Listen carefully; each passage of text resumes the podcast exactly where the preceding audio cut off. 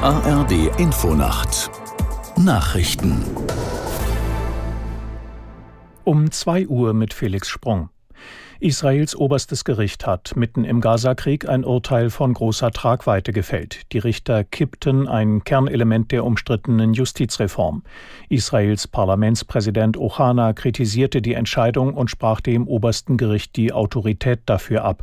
Aus der Nachrichtenredaktion Katharina Jetter.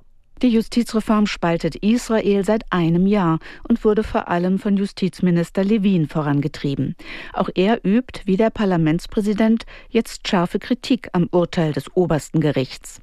Dieses hat er am Abend mitgeteilt. Acht der 15 Richter hätten dafür gestimmt, ein Gesetz der rechtsnationalen Regierung von Ministerpräsident Netanyahu aufzuheben. Dieses Gesetz hätte die Befugnisse des obersten Gerichts beschnitten und ihm die Möglichkeit genommen, Entscheidungen der Regierung außer Kraft zu setzen, wenn sie als unangemessen eingestuft werden.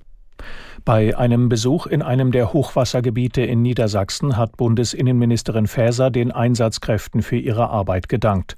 In den vergangenen zehn Tagen sei Großartiges geleistet worden. Die SPD-Politikerin sagte in Hatten-Sandkrug nahe Oldenburg, es werde noch ein weiterer Hubschrauber zur Unterstützung geholt. Jetzt geht es erstmal darum, die akute Situation weiter zu bewältigen. Wenn das alles bewältigt ist, reden wir über Gelder und über Unterstützungsmaßnahmen, sowohl im Hochschutzbereich als auch im Katastrophenschutzbereich, äh, wo wir viel tun. Wir haben schon mehrere Millionen investiert in den letzten zwei Jahren, um den Katastrophenschutz stärker zu machen. Wir werden natürlich äh, versuchen, Verfahren zu finden, die schnell und unbürokratisch helfen. Alles andere macht keinen Sinn. Bundesinnenministerin Faeser. Der FDP-Vorsitzende Lindner hat das Ergebnis der Mitgliederbefragung zum Verbleib in der Ampelkoalition begrüßt. Der Finanzminister teilte mit, er sehe das Votum als Auftrag, weiter liberales Profil zu zeigen. Zu einer anderen Bewertung kommt der Mitinitiator der Befragung Nölke. Er sagte, das Ergebnis sei ein deutliches Zeichen für die Unzufriedenheit in der FDP.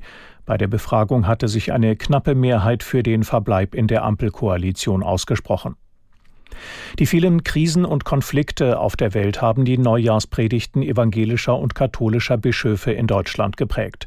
Sie stellten die Bitte um Frieden für das neue Jahr ins Zentrum ihrer Botschaften. Der Vorsitzende der katholischen Bischofskonferenz Betzing sagte, die Botschaft des Evangeliums, nach der Gott zum Menschen stehe, könne Mut und Zuversicht geben. Das waren die Nachrichten. Das Wetter in Deutschland in der Nacht neben dichter Bewölkung und ostwärts abziehenden Schauern länger trocken, Tiefstwerte plus 7 bis minus 4 Grad. Am Tage von Südwesten und Westen her teils länger anhaltender Regen, höchstens 4 bis 12 Grad und teilweise windig bis stürmisch. Mittwoch wolkig und gelegentlich Regen 6 bis 13 Grad. Es ist 2 Uhr 3. Der Verkehrsservice in der ARD Infonacht. Mit einer Gefahreninformation. Die Hochwasserlage bleibt weiter angespannt. Folgende Bereiche sind in Niedersachsen noch besonders betroffen. Die Aller im südlichen Heidekreis im Bereich Kirchwalingen, in Teilen von Hademstorf und in Hodenhagen. Ebenso vom Hochwasser betroffen sind die Kreise Pferden, Emsland, Celle, Osterholz, Oldenburg und die Stadtgebiete Oldenburg, Fechter, Braunschweig. Außerdem die Region der Wümme und Wörpe in und nahe Bremen. Und weiterhin sind betroffen in Thüringen der Landkreis Hildburghausen, in Sachsen der Landkreis Zwickau und in Sachsen-Anhalt der Landkreis Mansfeld-Südharz. Bitte treffen Sie Vorkehrungen, sichern Sie tiefer gelegene Räume und meiden Sie diese. Halten Sie Abstand zu Fließgewässern und betreten und befahren Sie weder Deiche noch Überflutungsgebiete.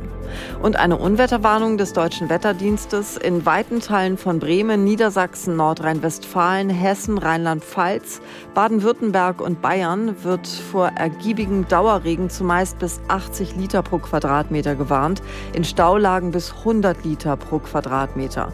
Zusätzlich können in den Höhenlagen des Schwarzwaldes schwere Sturmböen und in Gipfellagen Orkanböen auftreten.